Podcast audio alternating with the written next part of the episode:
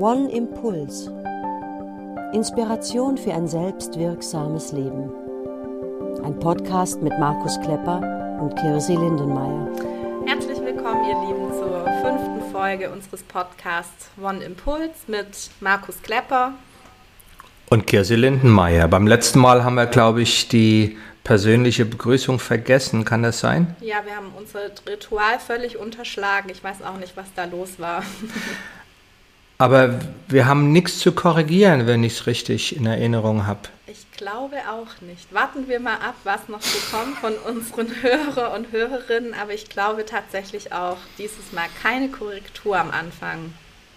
Das wäre dann eine Premiere, ne? Ja, aber hallo. ja, Markus, wir haben uns letztes Mal in der Folge zum Thema Resilienz sehr spontan entschieden, zwei Folgen draus zu machen, was ähm, ich einfach auch ähm, für unsere Hörer und Hörerinnen sehr angenehm finde, dass es nicht zu lang wird. Und ähm, ja, als kleine Erinnerung, Resilienz bedeutet die Fähigkeit, zu rüttenden Herausforderungen des Lebens standzuhalten und vor allem auch gestärkt daraus hervorzugehen. Und wir hatten am Ende unserer letzten Folge die Wissenschaft, also die wissenschaftlichen Kernaussagen dazu beleuchtet.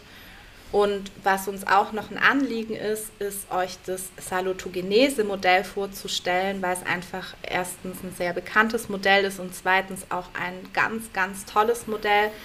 Es gehört wenn man es jetzt mal wissenschaftlich sehr akribisch sieht, nicht zum Thema Resilienz ganz dazu, aber es ist sehr, sehr verwandt mit, mit dem Resilienzmodell. Und damit übergebe ich das Wort auch schon an dich, Markus. Ähm, du erklärst die Salutogenese immer sehr lebhaft und verständlich, auch im One-Training. Und ich würde dich einmal bitten, die Salutogenese zu erläutern. Ja, sehr gerne und vielen Dank für die wissenschaftliche Einordnung, dass äh, Salutogenese eigentlich nicht so äh, unmittelbar zur Resilienzforschung gehört. Ähm, für mich gehört es dahin. Salutogenese ist die Erforschung oder äh, beantwortet die Frage, wie entsteht Gesundheit? Aaron Antonowski, ein mein Gott, jetzt habe ich es hoffentlich, ich glaube, Medizinsoziologe, ja, war ja, das? Korrekt, ja. Dankeschön. Der hat ähm, in den 70er Jahren diesen Begriff, der bis dahin äh, gar kein Forschungsgegenstand war, wie Gesundheit entsteht. Wir hatten es ja auch in der ersten Folge gesagt, die Salutogenese ist, äh, die Resilienzforschung ist ja auch eigentlich erst 50 Jahre alt und in den 70er Jahren hat Aaron Antonowski diesen Begriff der Salutogenese geprägt. Ein wichtiger äh, Begriff in diesem Zusammenhang ist das sogenannte Kohärenzgefühl. Ich benenne es immer so, dieser Satz von äh, ich, dieses Lied von Ich und Ich, ähm, Jetzt fällt es mir nicht ein. Wir spielen das auch im One, Kirsi. So soll es sein, so, so kann, kann, es bleiben, bleiben. so habe ich es mir gewünscht. Ja. So dieses Gefühl, so soll es sein, so kann es bleiben, so habe ich es mir gewünscht. Das ist für mich so die Umsetzung dessen, was Aronofsky als Kohärenzgefühl, als Gefühl von innerer Stimmigkeit be be bezeichnet. Und er sagt, wenn wir das haben,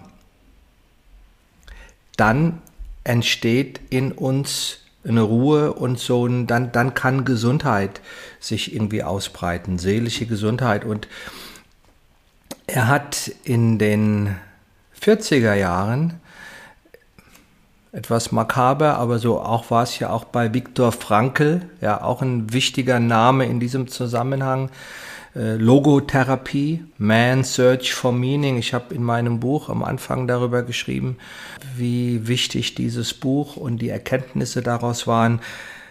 Antonowski hat in den 40er Jahren Frauen, junge Frauen untersucht, die bei den Nazis im KZ waren. Und 30 Prozent der Frauen, die er untersucht hat, haben diesen Terror und diesen Horror äh, des KZs körperlich und psychisch einigermaßen unbeschadet überstanden. Und da stellt sich ja für einen Wissenschaftler die Frage, wieso? Und Antonowski hat, wie er das nennt, generalisierte Widerstandsressourcen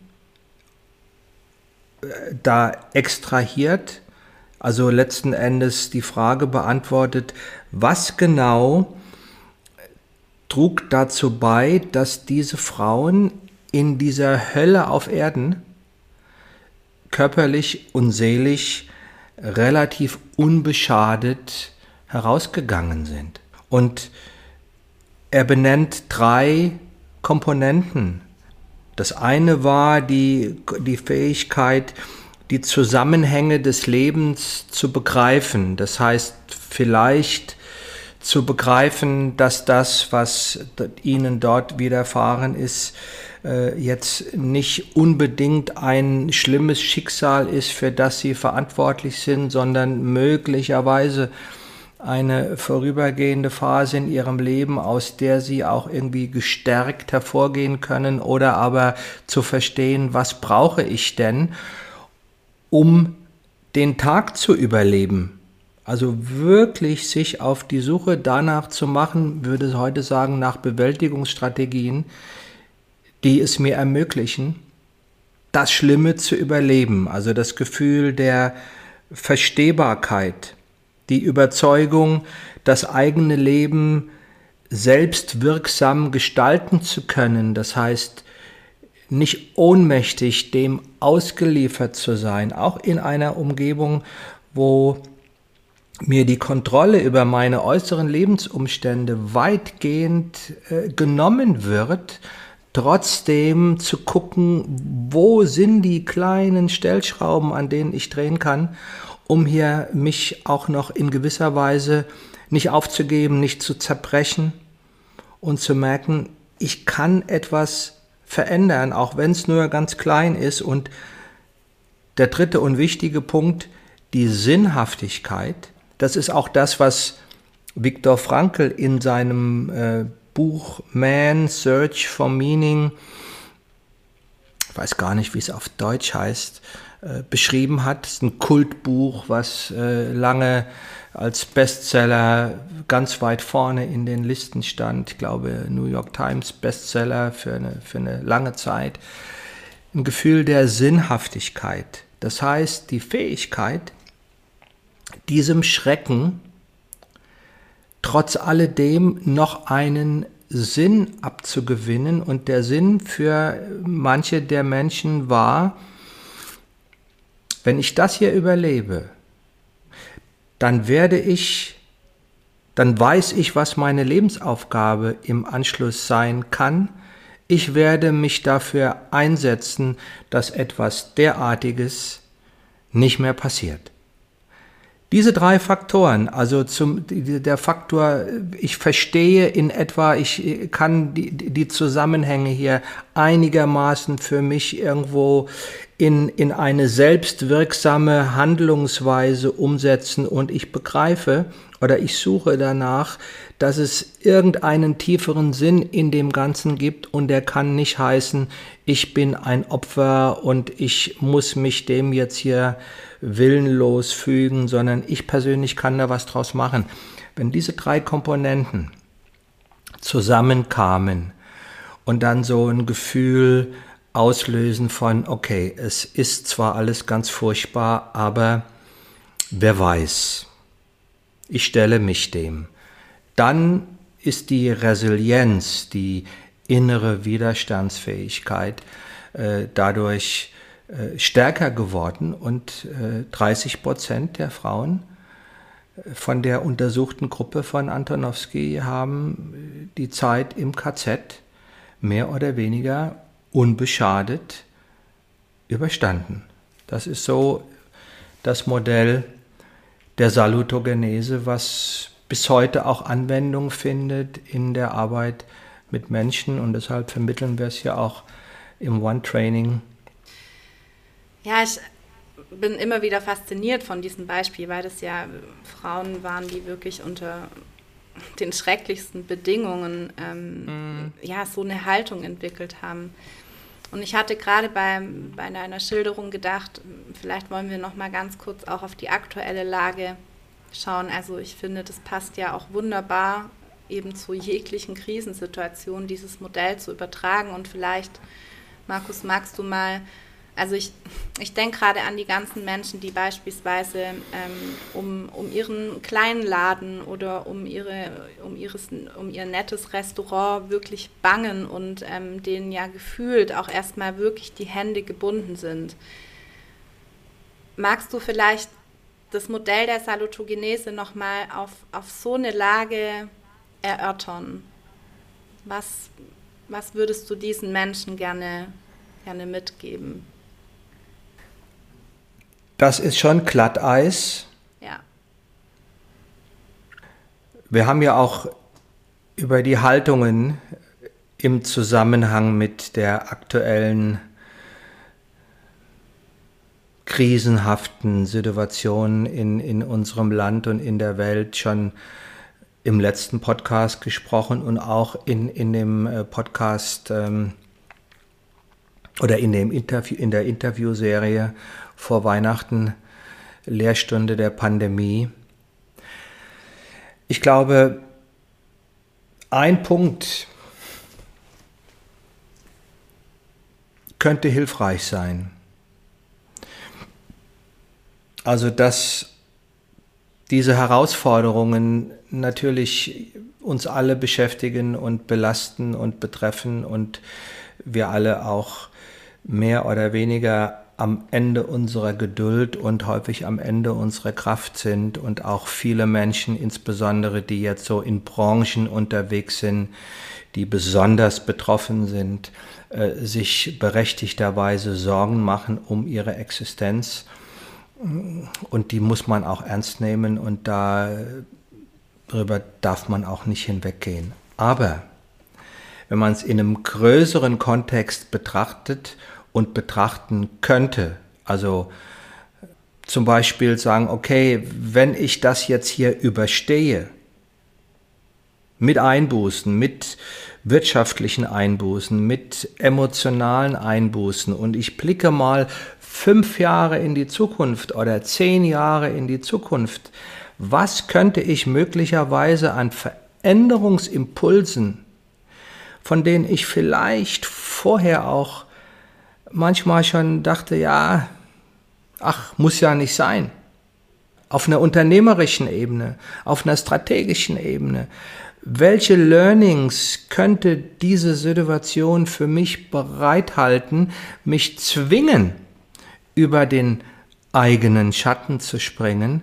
Ich glaube, wenn es gelingt, ähm, so dieser Satz, äh, der in dem Zusammenhang hilfreich ist oder ein Blickwinkel, der in dem Zusammenhang hilfreich ist, wäre,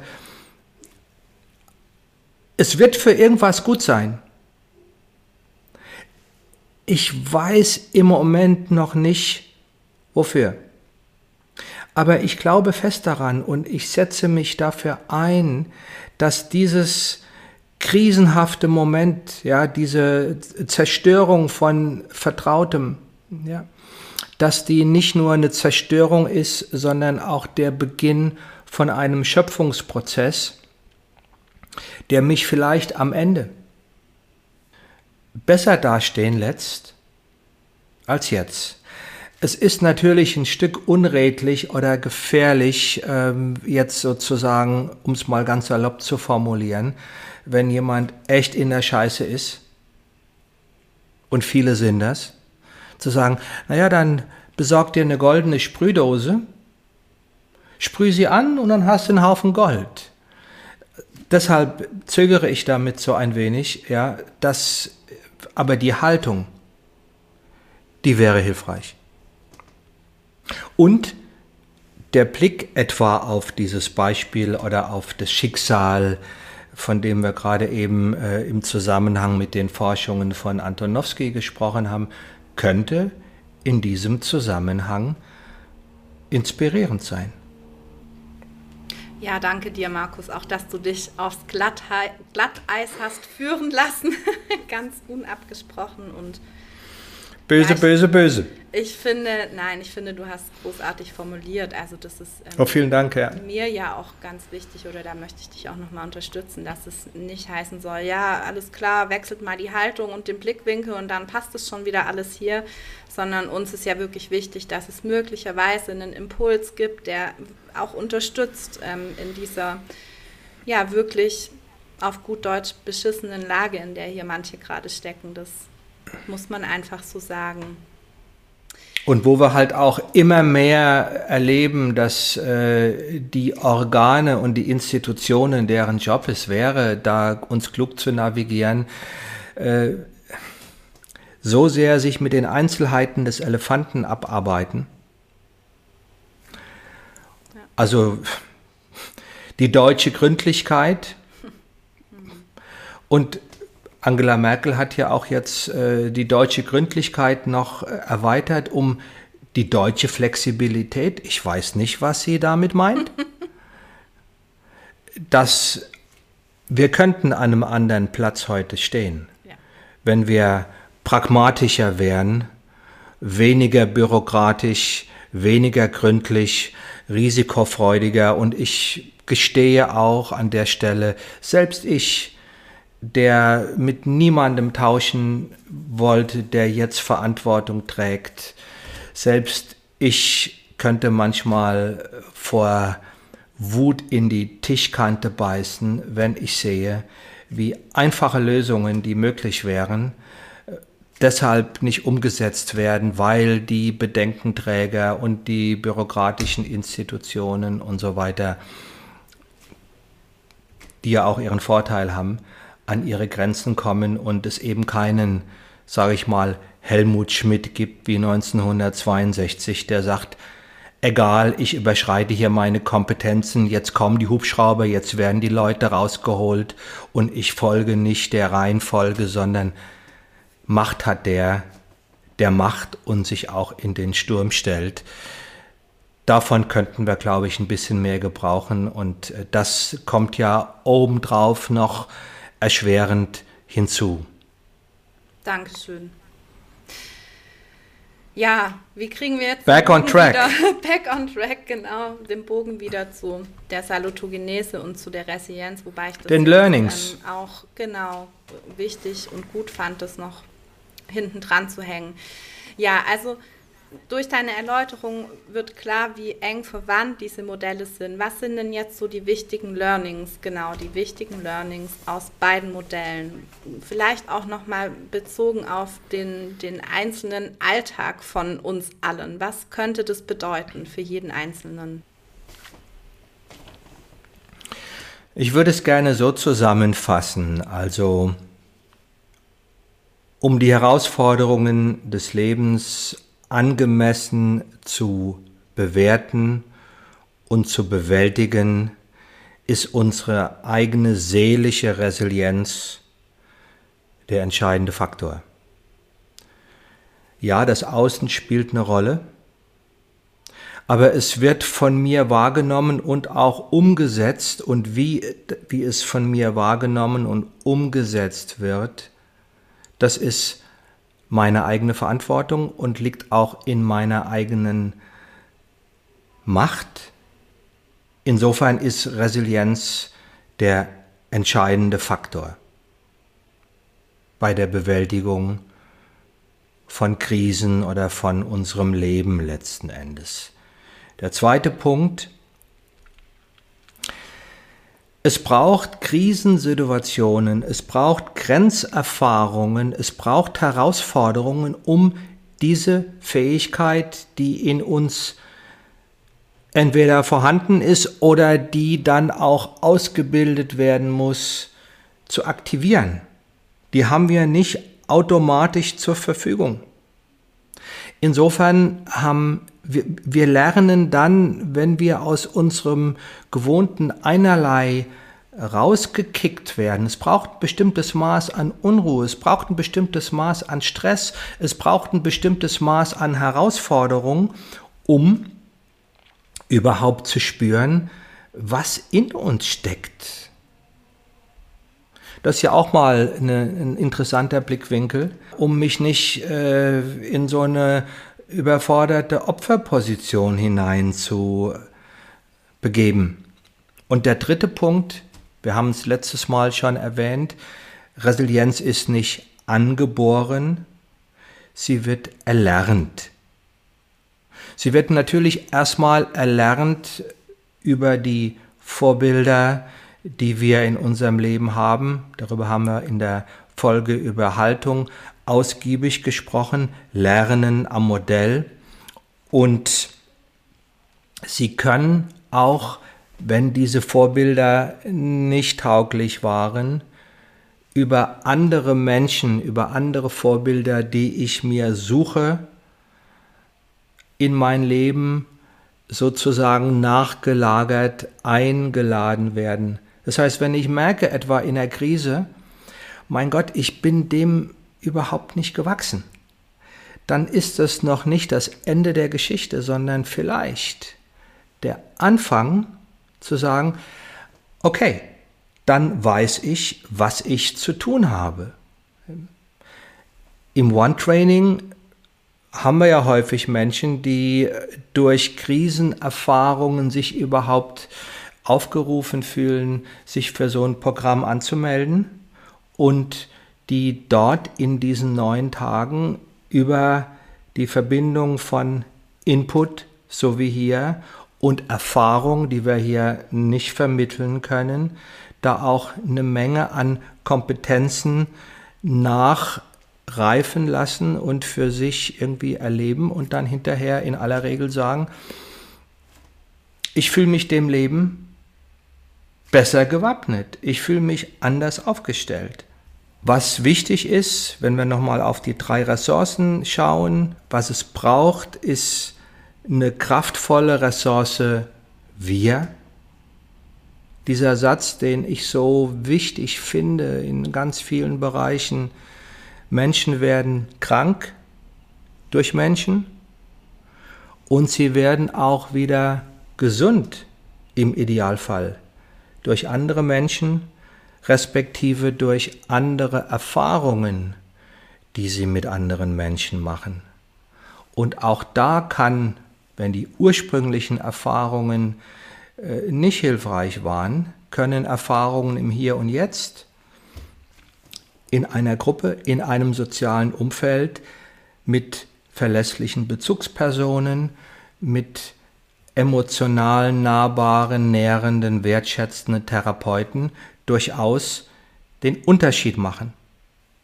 Die Ressource Ich, Kompetenz, im Umgang mit mir selbst wird leider nicht in der Schule vermittelt.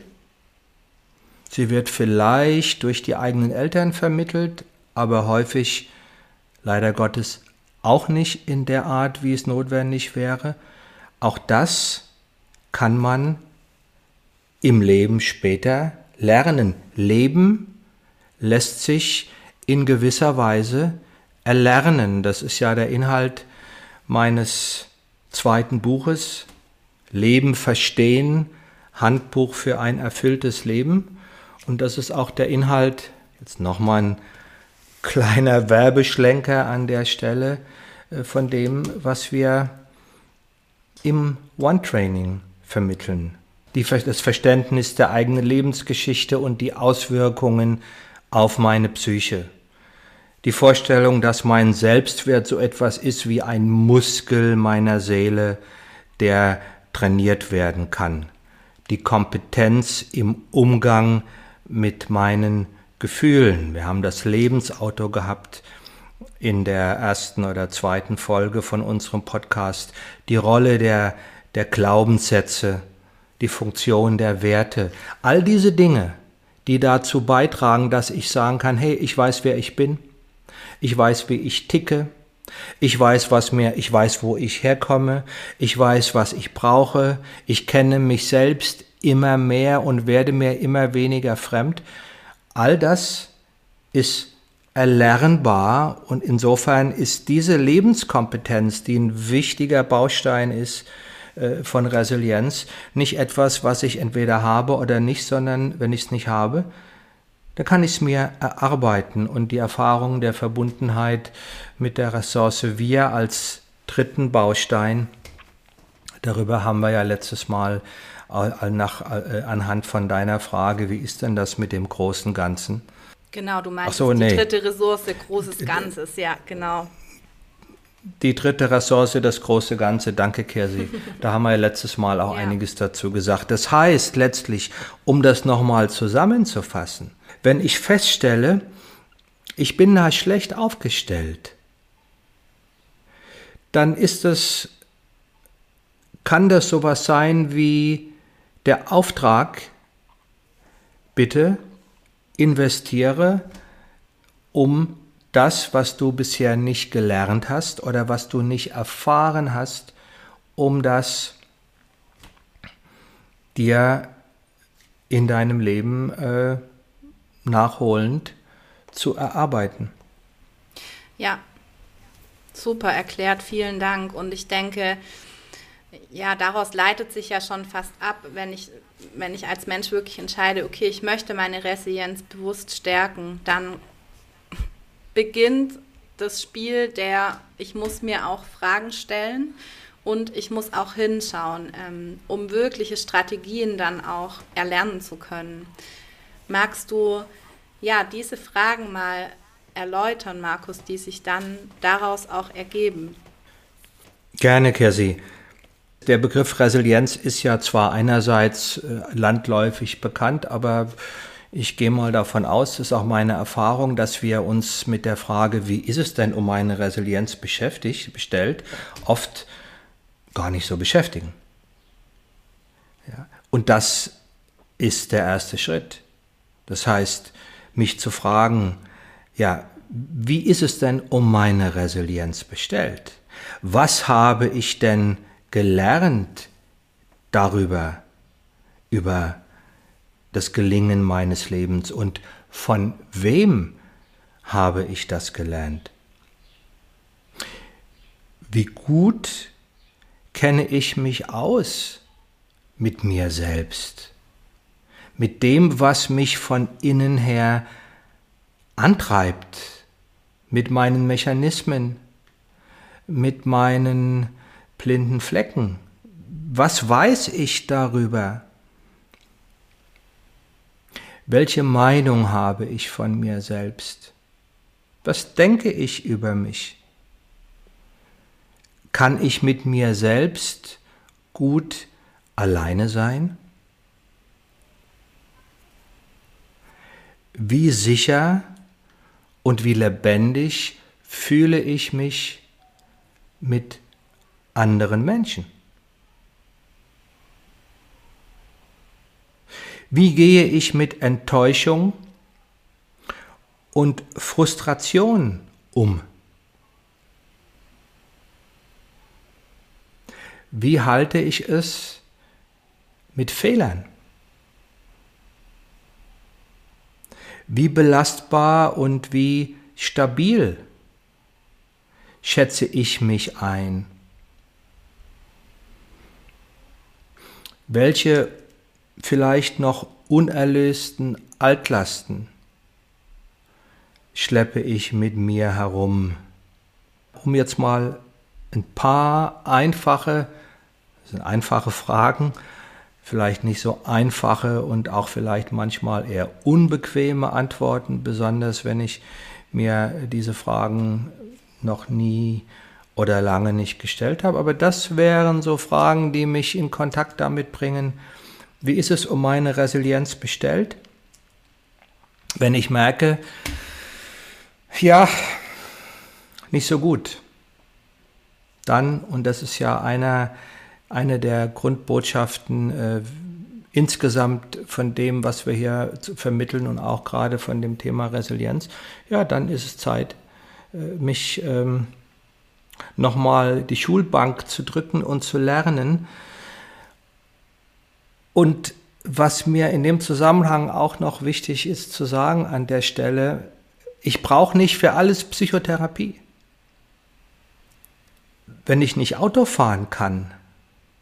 Da brauche ich keinen Psychotherapeuten, weil ich krank bin. Da brauche ich einen Fahrlehrer, der mir beibringt, wie mein Auto fährt und am Ende eine Führerscheinprüfung. Es braucht gar nicht immer Psychotherapie. Es braucht Kontexte, in denen ich das, was mir fehlt, zu meinem Glück oder zu meiner Resilienz, in denen ich das erlernen kann. Der einzige Bereich, jetzt um nochmal auf die, kurz auf die Fragen einzugehen, wo es vielleicht notwendig wäre zu sagen, naja, da wäre es schon auch gut, psychotherapeutische Begleitung vielleicht mir einzuladen, ist, wenn ich merke, die unerlösten Altlasten, die ich in meiner Seele herumschleppe, durch traumatische Erfahrungen, durch Schlimmes, was mir begegnet ist, wenn das ein bestimmtes Maß übersteigt, dann ist es wahrscheinlich mit dem Lernen alleine nicht getan, dann braucht es auch einen Schritt der Heilung. Und das ist dann in einem guten psychotherapeutischen Setting oder im Setting von einem Seminarprogramm, ähm, wo das auch als Option machbar ist. Das kann man auch bis zu einem bestimmten Grad erlösen, indem Heilungserfahrungen gemacht werden und vieles andere, das lässt sich erlernen, so wie ich auch andere Kompetenzen in meinem Leben erlerne. Danke dir, Markus.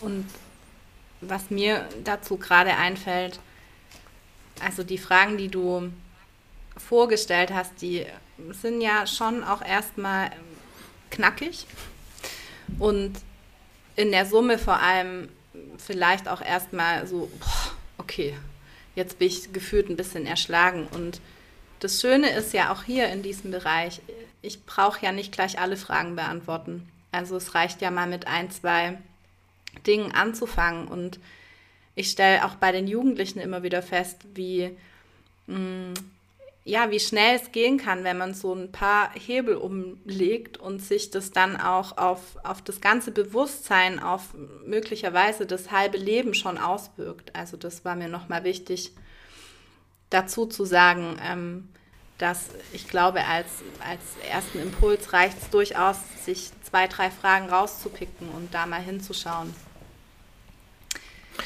Und sich dann im Anschluss auf den Weg zu machen. Genau. Und sich Zeit zu lassen. Auch das finde ich ein wichtiger Aspekt. Und sich Zeit zu lassen. Ja. ja das ist ja auch, danke, Kirsi, ein wichtiger Hinweis. Der Faktor Zeit. Dinge brauchen Zeit. Unsere Seele braucht Zeit. Ne? Ich sage ja am Anfang äh, des One auch immer, das, was wir hier machen, ist Mittel zum Zweck, dass ihr nicht nur hier in den neun Tagen eine spannende äh, Zeit habt, sondern dass sich in eurem Leben danach was verändert und um die, die zentralen Impulse dessen, was hier für dich geschieht, um das in deinem Leben umzusetzen, geh mal davon aus, drei Jahre ist ein guter Zeitraum. Das hören manche nicht gerne. Wie so lange? Und die Erfahrung zeigt, wie oft äh, äh, höre ich dann hinterher so aus Gesprächen mit Menschen, die sagen, Mensch, ja, du hast mir gesagt, es dauert drei Jahre und ja, es stimmt, es hat jetzt so lange gedauert, ja, bis ich wirklich merke, es funktioniert in meinem Leben. Aber die drei Jahre waren es mir wert. Also es ist wichtig, den Anfang zu machen. Den Stier bei den Hörnern zu packen und zu sagen, okay, ich will und ich gehe dafür. Und das Schöne ist, auch in den drei Jahren gibt es ja schon Veränderungen, die, die einen ja, glücklicher machen und, und mehr in Selbstwirksamkeit kommen lassen. Das finde ich auch immer eine ganz, ganz gute Nachricht noch. Welche Maßnahmen ergeben sich denn vielleicht nochmal konkreter daraus, ähm, wenn ich mir diese Fragen stelle und möglicherweise auch beantworte und möglicherweise auch feststelle, ui, da gibt es was zu tun. Könntest du da vielleicht noch mal drei, vier Beispiele nennen, Markus? Ja, ich habe ja ganz zu Anfang gesagt, es gibt sowas wie ein seelisches, ein psychisches Immunsystem. Und das kann ich stärken durch ganz klare Impulse, die ich setze. Als erstes, in einem gesunden Körper wohnt ein gesunder Geist. Das heißt, alles, was ich tue, um mir auf einer körperlichen Ebene Gutes zu tun, das wirkt auch nährend, unterstützend für mein seelisches Immunsystem. Gesunde Ernährung, gesunde Bewegung, Bewegung ist ganz wichtig. Hirschhausen hat mal, Eckhard von Hirschhausen hat mal gesagt, der Dackel von der Barmer, ja, ist besser als die Antidepressiva. Ein Dackel, also ein Hund, damit kennst du dich ja gut aus, Kirsi, der einfach äh, mich dazu bringt, jeden Tag mit dem Hund Gassi zu gehen und andere Menschen zu treffen. Das ist häufig wichtiger, ein wichtiger Impuls, um aus einer Depression auch rauszukommen. Ja? Bewegung, Ernährung, Ruhe, Reizkontrolle, Erholung, also all die, die, die Komponenten, die mir auf einer körperlichen Ebene mein Immunsystem wieder nach vorne bringen, die wirken natürlich auch, auch, auch aus auf mein seelisches Immunsystem. Jetzt bringe ich mal noch ein paar andere Beispiele so als Anregung vielleicht, um äh, darüber nachzudenken und zu gucken, Mensch, wie sieht es denn damit für mich in meinem Leben aus oder was könnte ich, worauf könnte ich achten, um meine Resilienz zu stärken. Rituale und Strukturen geben Halt. Und gerade jetzt, wo viele Homeoffice machen und wo die Rituale, die normalerweise unser Leben bestimmen, aus unterschiedlichen Gründen wegfallen, und die Struktur wegfällt, ist es naheliegend, dass ich sage, ja, mein Gott, ich sitze hier den ganzen Tag im, im Jogginganzug oder im Schlabberlook und die Zeit äh, verrinnt. Schaff dir Rituale und Strukturen, die deiner Energie und deinem Tag und deinem Leben eine Ausrichtung verleihen. Das tut der Seele gut. Reizkontrolle, Reiz- und Informationsinput. Wir werden ja überschwemmt im Moment von Nachrichten und jede Information muss verdaut werden und sie hinterlässt auch Spuren. Wichtig darauf zu achten, welche Informationen lasse ich in mich hinein und was machen die mit mir und ist das, tut mir das gut? Oder ist es vielleicht des Guten zu viel? Die Seele muss immer wieder mal baumeln können, die Seele baumeln, um gesund zu bleiben oder um gesund zu werden. Ganz wichtig. Du erinnerst dich, Kirsi, am Ende des One, wo die Menschen neun Tage durch einen intensiven Gruppenprozess gehen äh, propagiere ich den Goldfischmodus. Was machen Goldfische? Die schwimmen im Glas und machen den Mund auf und zu und ab und zu kommt hinten eine Wurst raus und sie sind so ganz im Hier und Jetzt. Das ist ein Begriff, wo viele hinterher sagen, ja, ich bin jetzt im Goldfischmodus. Ich sitze da und starre Löcher in die Luft und weiß nicht, bin ich Fisch oder Fleisch, bin ich dies oder das aber irgendwie tut's gut. Da kommt etwas zur Ruhe. Die Seele braucht Zeit. Sie fährt nicht Schnellzug, sondern Bummelzug. Und sie muss immer wieder mal baumeln können, um sich zu regenerieren. Gerade jetzt im Moment das Thema Medienkompetenz, ganz, ganz wichtig. Zu lernen, welche Informationen sind wichtig und dabei auch den Elefanten, den Gesamtkontext mit zu berücksichtigen, zu, berüchtigen, berücksichtigen. Also mich zu fragen, ist die Quelle, aus die eine, aus die eine Information kommt, ist die vertrauenswürdig?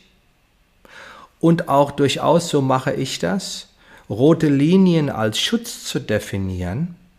Ich habe gelernt, das war früher nicht so wichtig, aber jetzt gerade seit einem Jahr, wo wir ja überschwemmt werden mit Infos, bevor ich eine Information an mich heranlasse, zu gucken, wer sagt das, wo kommt er her und ist die Quelle wirklich eine, der ich vertrauen kann.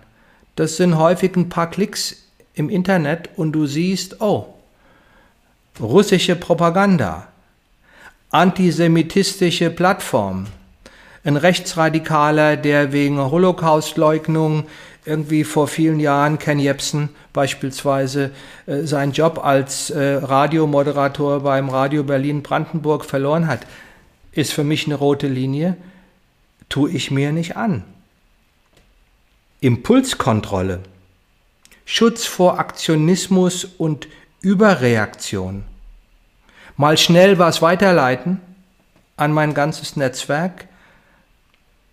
Vielleicht wäre es gut, mich vorher zu fragen, ist das wichtig? Ist es dringend? Kann es warten, auch was meine eigenen Handlungen anbelangt? Das ist ja das, was wir auch jetzt hier in der Pandemie äh, erleben. Es wurde vieles verpennt am Anfang.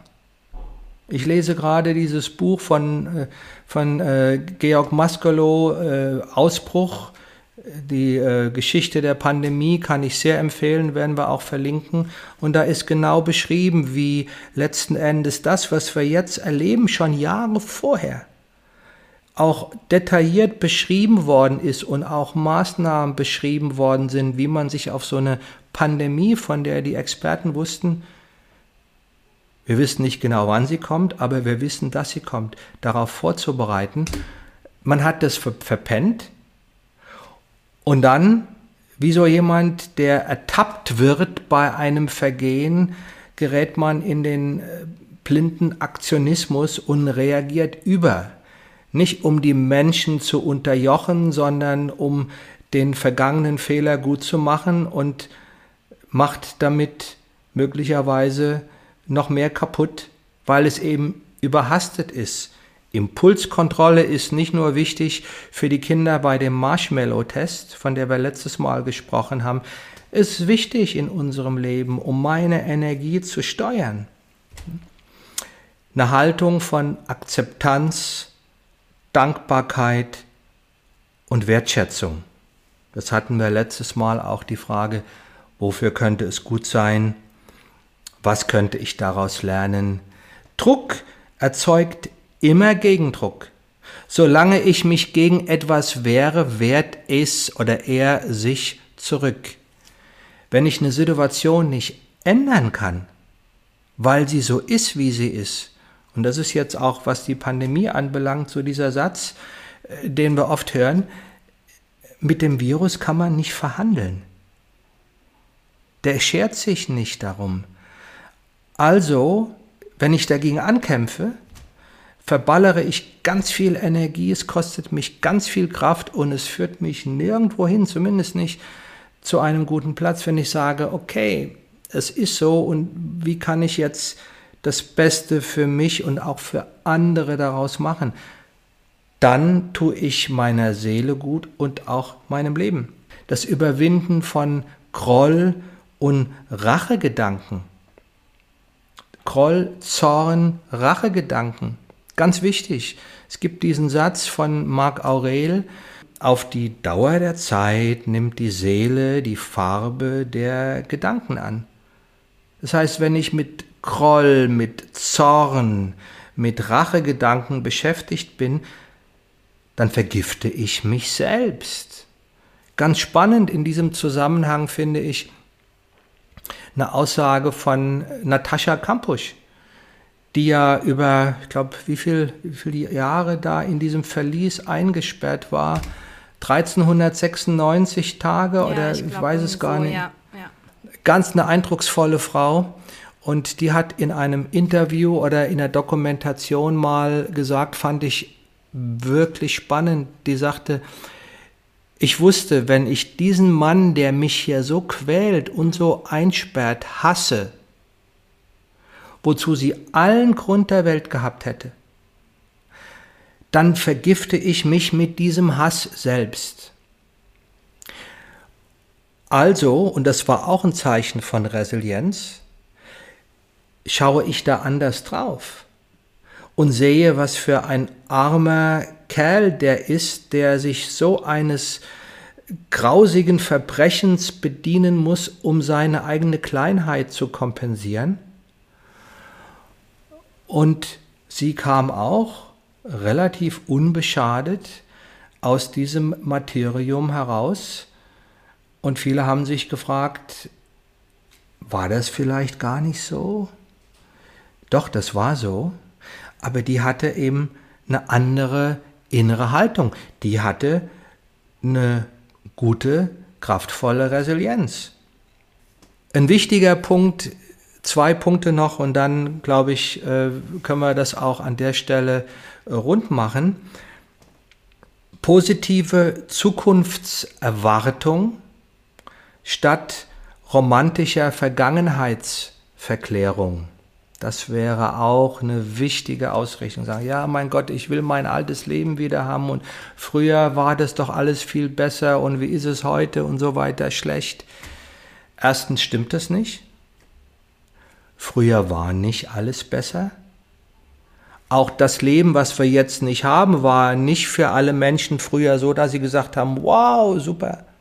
Und damit es in Zukunft besser wird, wäre es gut, nicht der Vergangenheit nachzuweinen, sondern in mir selbst ein positives Bild, eine positive Vision davon entstehen zu lassen, was ich oder was wir als Gesellschaft, wenn ich das jetzt auf die aktuelle Situation beziehe, möglicherweise aus dieser Krise lernen können.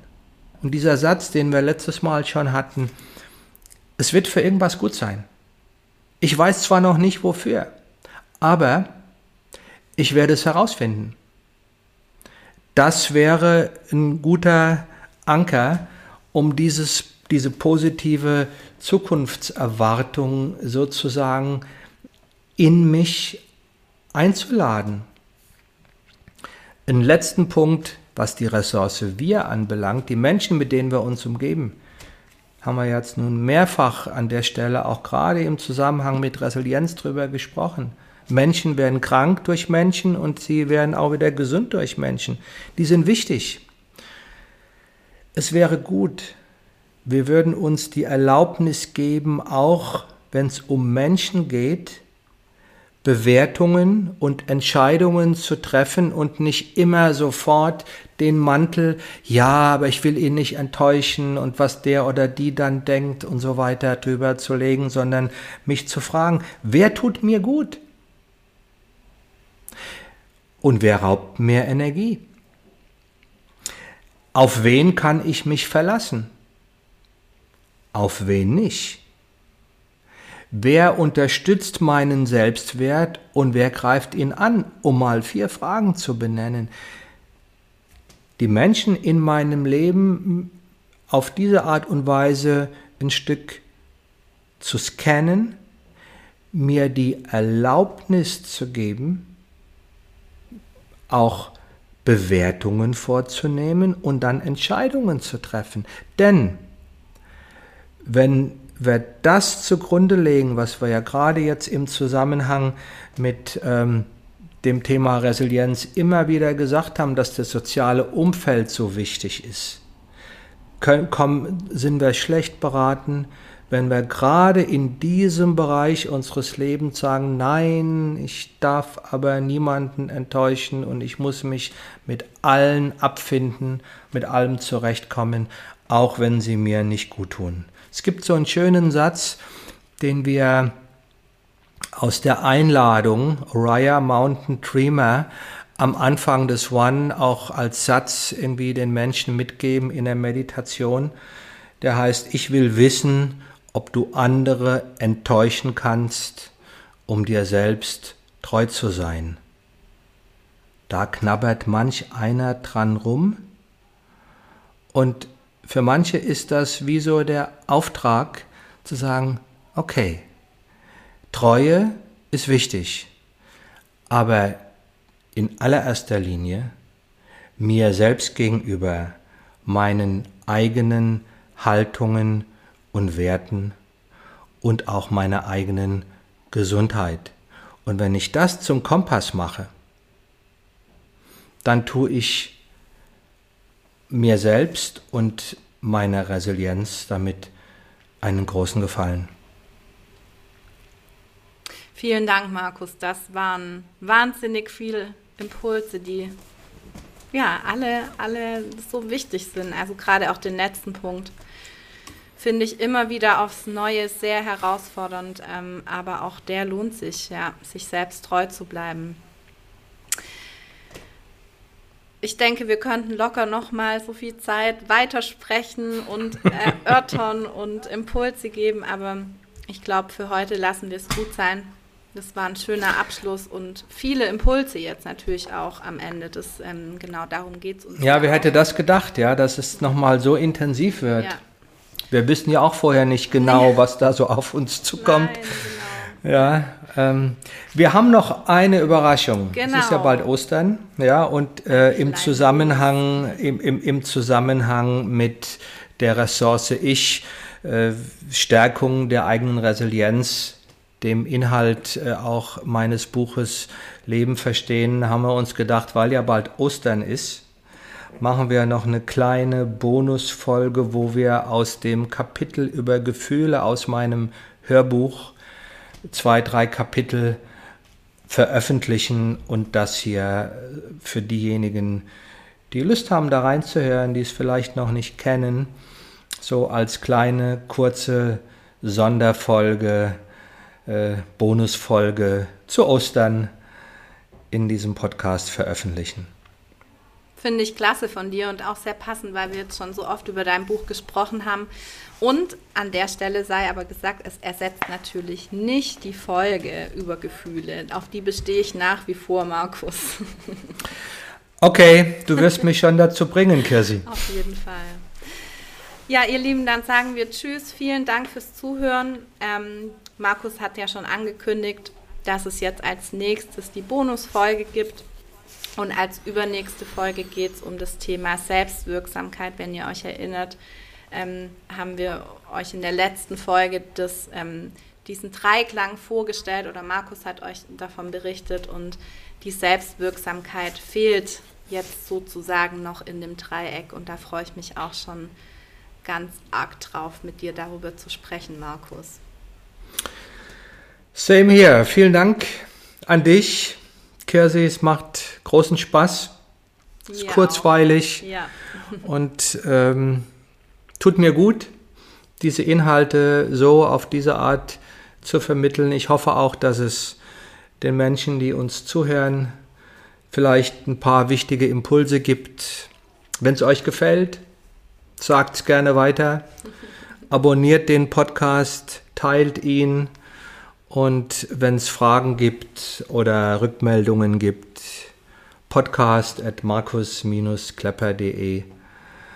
Da erreicht ihr uns beide direkt. Vielen Dank. Und da wir uns jetzt äh, vor Ostern nicht mehr hören, frohe Ostern allerseits und bleibt gesund.